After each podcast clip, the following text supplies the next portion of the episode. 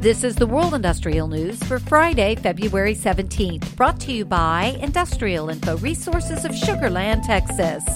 Suncor Energy Incorporated enjoyed record bitumen production in 2022, driven in part by strong demand for synthetic crude oil, helping to offset the effects of softening commodity prices late in the year.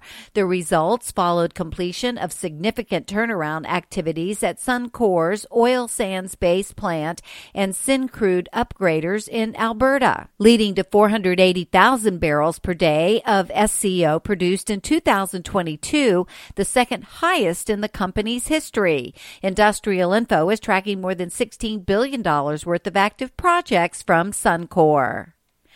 Piedmont Lithium has signed a binding four year offtake agreement with LG Chem Limited to supply 50,000 metric tons per year of spodumene concentrate from Piedmont's jointly owned North American lithium operation in Canada.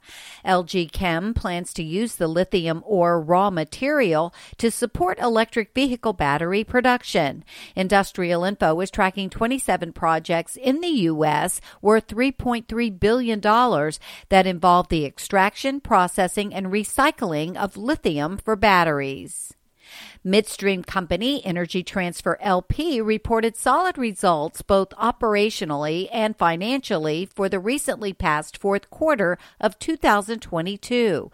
During the quarter, the company achieved record volumes for both the fractionation and transport of natural gas liquids and retained its position as the world's largest NGL exporter and PBF Energy Incorporated and Eni Sustainable Mobility have agreed to partner in a 50 50 joint venture to own and run a renewable diesel refinery, which is now under construction in Chalmette, Louisiana, the company said on Thursday. For details on these and other breaking news, read the full stories at www.industrialinfo.com.